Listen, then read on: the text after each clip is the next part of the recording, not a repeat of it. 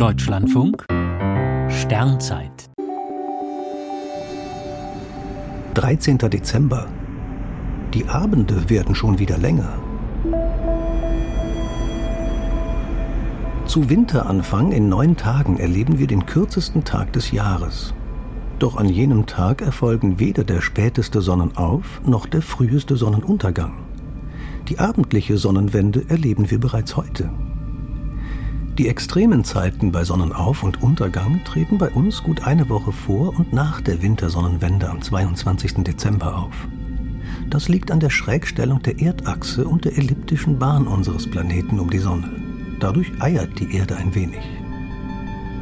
Die genaue Uhrzeit des frühesten Sonnenuntergangs hängt vom Beobachtungsort ab.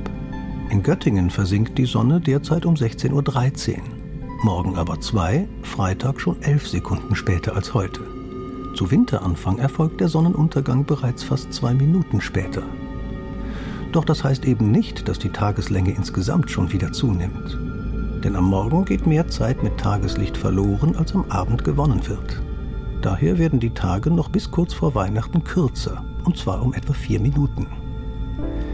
Der späteste Sonnenaufgang erfolgt dann erst zu Silvester, und zwar neun Minuten später als heute aber unser Tagesgestirn versinkt dann abends ebenfalls neun Minuten später als heute.